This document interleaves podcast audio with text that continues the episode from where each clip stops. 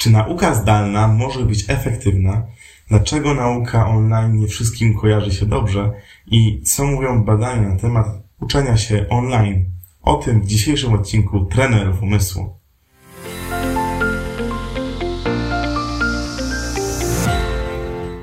Cześć, witam Cię bardzo serdecznie w nowym odcinku Trenerów Umysłu, e, gdzie wraz z moim bratem Bartłomiejem uczymy, jak lepiej korzystać z naszego umysłu, jak lepiej uczyć siebie, czy uczyć nasze dzieci, jak sprawniej e, funkcjonować w świecie dużej ilości informacji, jak po prostu łatwiej się uczyć, efektywniej przetwarzać wiedzę.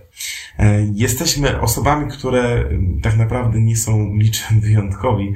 E, sami potrzebowaliśmy, żeby ktoś nam pokazał na początku, jak, jak korzystać z umysłu, a później przez odpowiednią praktykę i rozwijanie tych umiejętności między innymi zdobyliśmy dużo medali Mistrzostw Polski, wyjechaliśmy do Mistrzostwa Świata, do Chin, później do Londynu, gdzie też walczyliśmy z najlepszymi o coraz to lepsze miejsca właśnie w świecie szybkiego uczenia się, szybkiego zapamiętywania.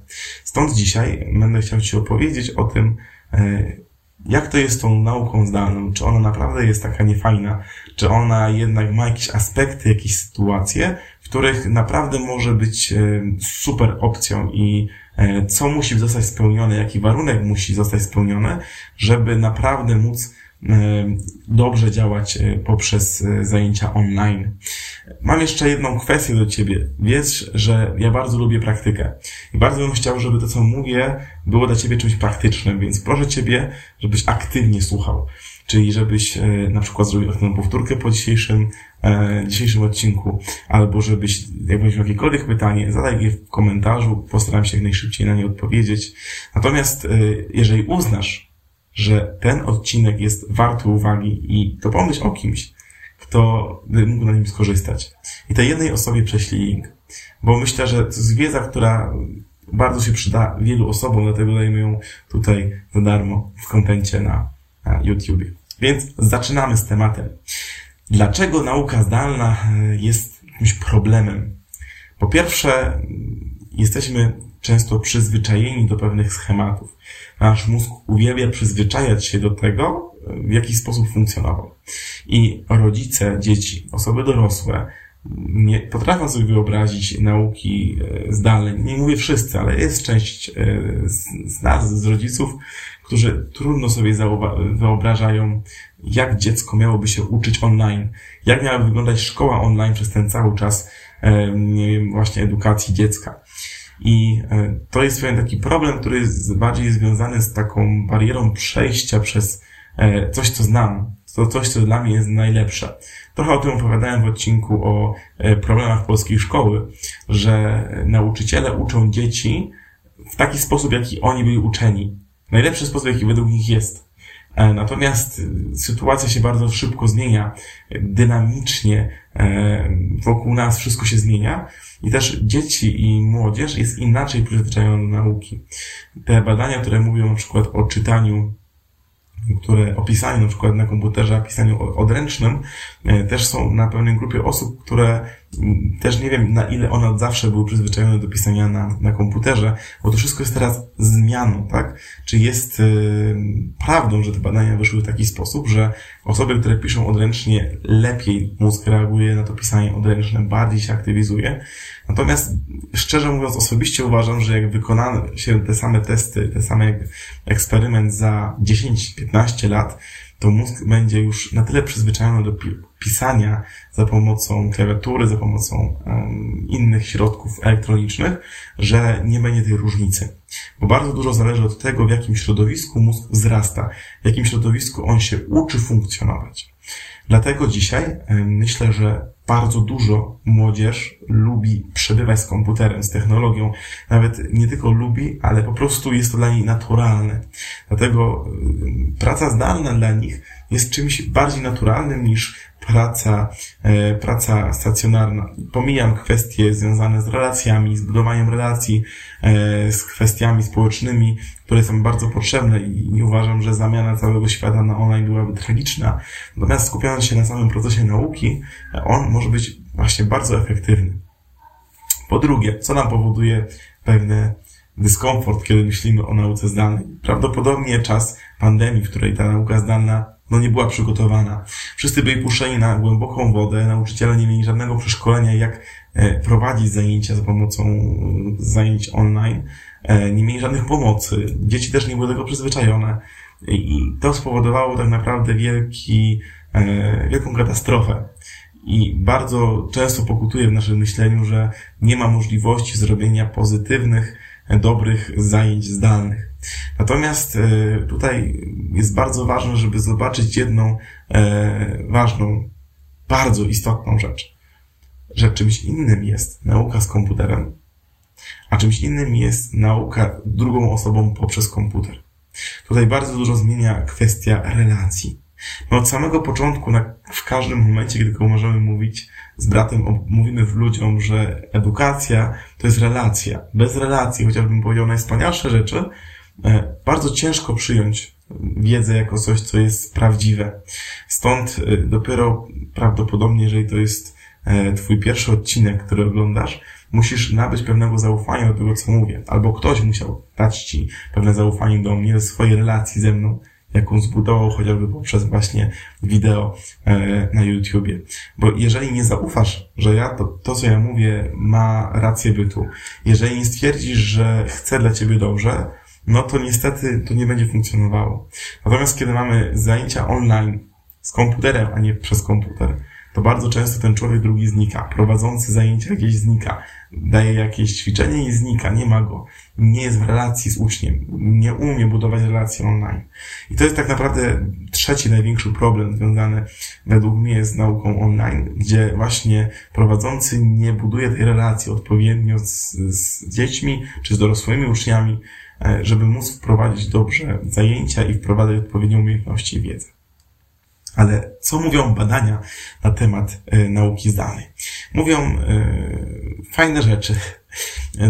Dotarliśmy do takich badań z 2014 roku, czyli jeszcze to było długo, długo przed pandemią, więc te badania nie są związane z tym, co się działo później na świecie tym szybkim, szybką zmianą e, z nauki stacjonarnej nauką e, online, tylko w miejscu, gdzie to było dobrze przygotowane.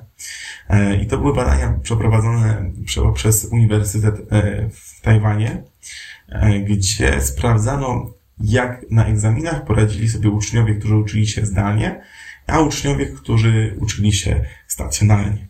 I najważniejszą konkluzją tych badań jest to, że nie zauważono jakiejś róż, znaczącej różnicy.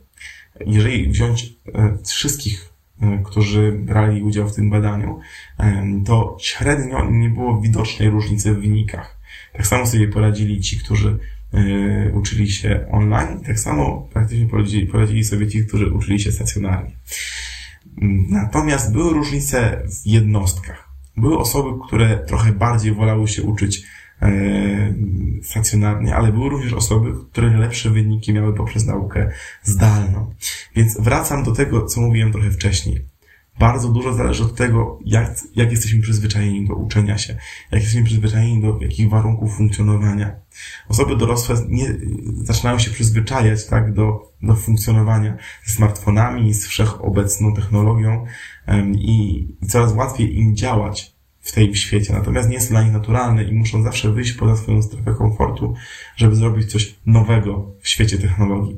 Dla osób w moim wieku i młodszych jest to w miarę naturalne, a dla osób, które mają teraz 5, 4, 6 lat, będzie to w ogóle czymś e, totalnie naturalnym, w pełni naturalnym.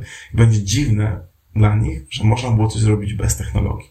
Stąd e, trzeba to zauważyć, rozróżnić te trzy, trzy jak gdyby sytuacje życiowe, podejście do technologii. To wszystko się bierze z naszych doświadczeń i z tego, jak przyzwyczailiśmy się do pracy.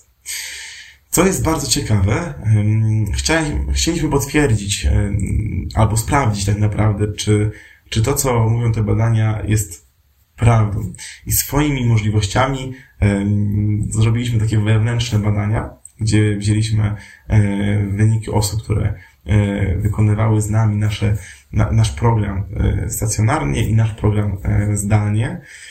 I co jest bardzo interesujące, oczywiście to była mała, mała grupa, tam błędy, pomiar i tak dalej jest dość, myślę, że e, mógł być wysoki. Natomiast chodzi o zobaczenie pewnej tendencji i pewnych e, głównych założeń, głównych efektów nauki zdalnej.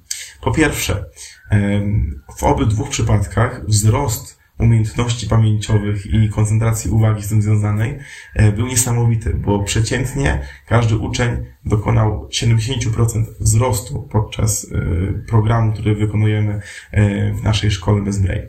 Natomiast różnica między tymi dwoma kanałami, pomiędzy zajęciami stacjonarnymi a zajęciami online, wyniosła 3% dokładnie 70% y, lepsze wyniki e, od początkowych miały osoby, które się uczyły stacjonarnie, a 67 osoby, które uczyły się zdalnie. Jak mówię, tutaj jest dość duży procent błędu, więc e, na tej małej grupie, która została, wyniki, które wyniki zostały zbadane, mm, trudno dokładnie powiedzieć, czy to jest wynik doboru grupy, czy jest to realny jakiś efekt związany z nauką zdalną.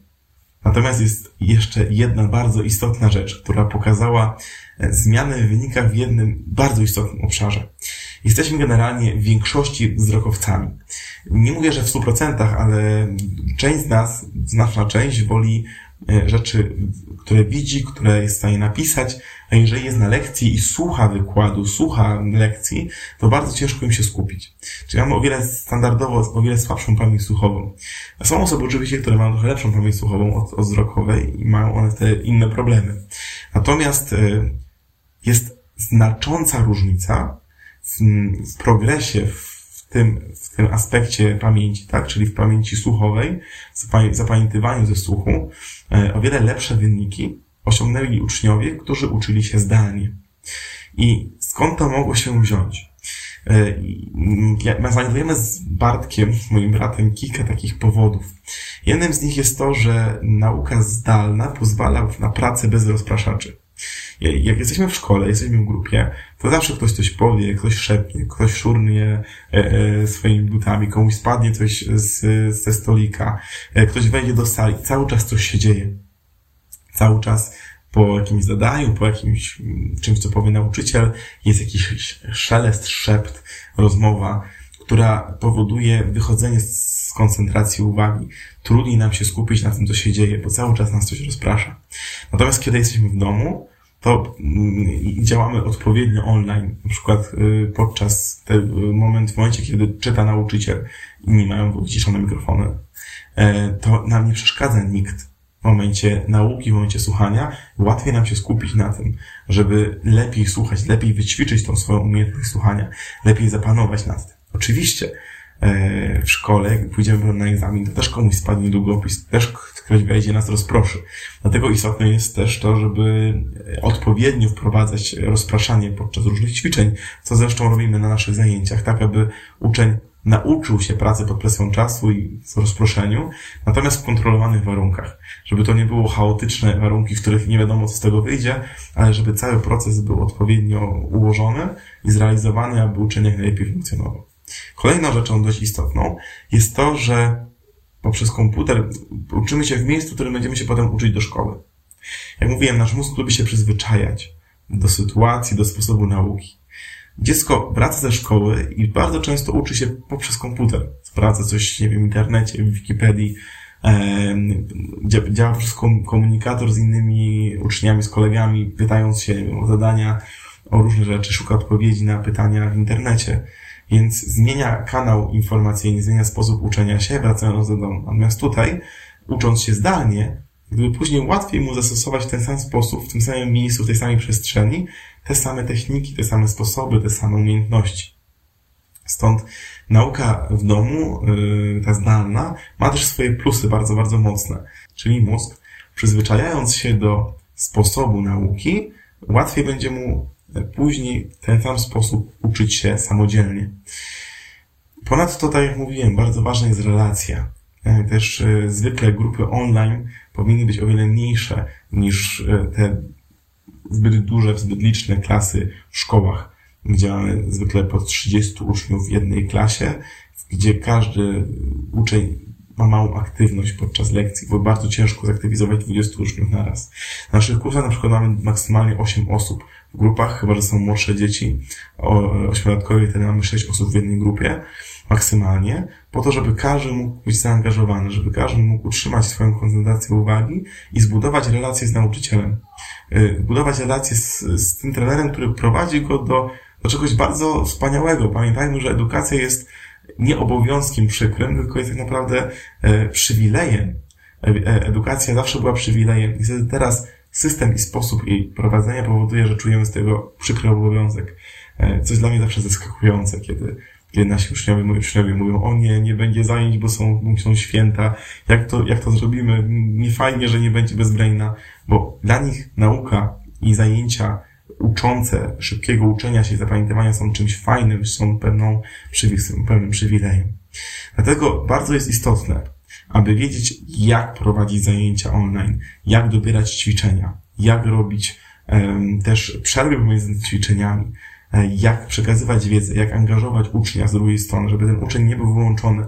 Bardzo istotna jest włączona kamerka, żeby uczeń nie był wyłączony z lekcji, tylko żeby zawsze był w relacji.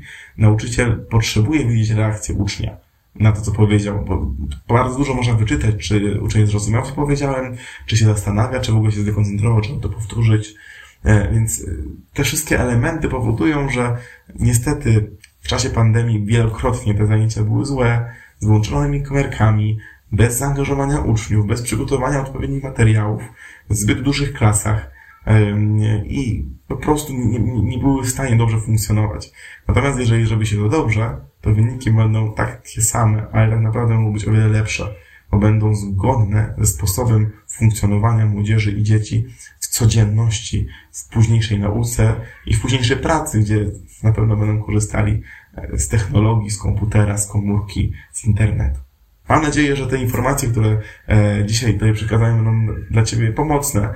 I tak jak mówiłem, jeżeli jest to dla Ciebie ważne, to co powiedziałem, jeżeli uważasz, że komuś to się przyda, to proszę przekaż ten link komuś. Może, może to coś pomoże, może będzie w stanie, e, będzie mu łatwiej wejść jakieś zajęcia online, jakiś kurs, który pomoże jemu czy jego dziecku e, lepiej funkcjonować, lepiej działać mimo że jest to kurs online, mówię mimo, e, ale myślę, że wiesz, że nie chodzi, że mimo, tylko że właśnie dzięki temu, że jest to kurs online, mamy łatwiejszą dostępność do wielu kursów, do wielu grup, do wielu umiejętności, których w sposób stacjonarny nie wszędzie jesteśmy w stanie zrealizować. Życzę Ci dobrego dnia i do zobaczenia niedługo.